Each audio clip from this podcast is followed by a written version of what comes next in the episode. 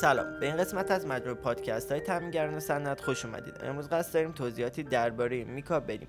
میکا در یک دهه گذشته یکی از پرکاربردترین های حرارتی شده است. حتی بسیاری از افراد میکا رو جایگزین های سرامیکی می‌کنند. ترکیبات تشکیل دهنده میکای نسوز شامل پتاسیم یا سدیم به همراه سیلیکات آبدار آلومینیوم می باشد این ترکیبات با اکسیژن مخلوط شده و سنگ میکا را تشکیل می‌دهند.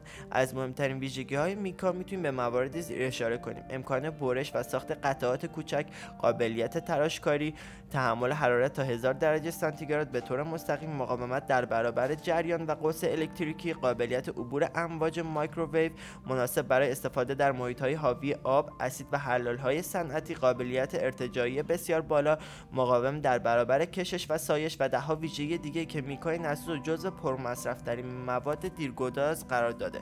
به سبب ویژگی های بسیار زیادی که میکا داره انواع و اشکال مختلفی برای میکای نسوس موجوده.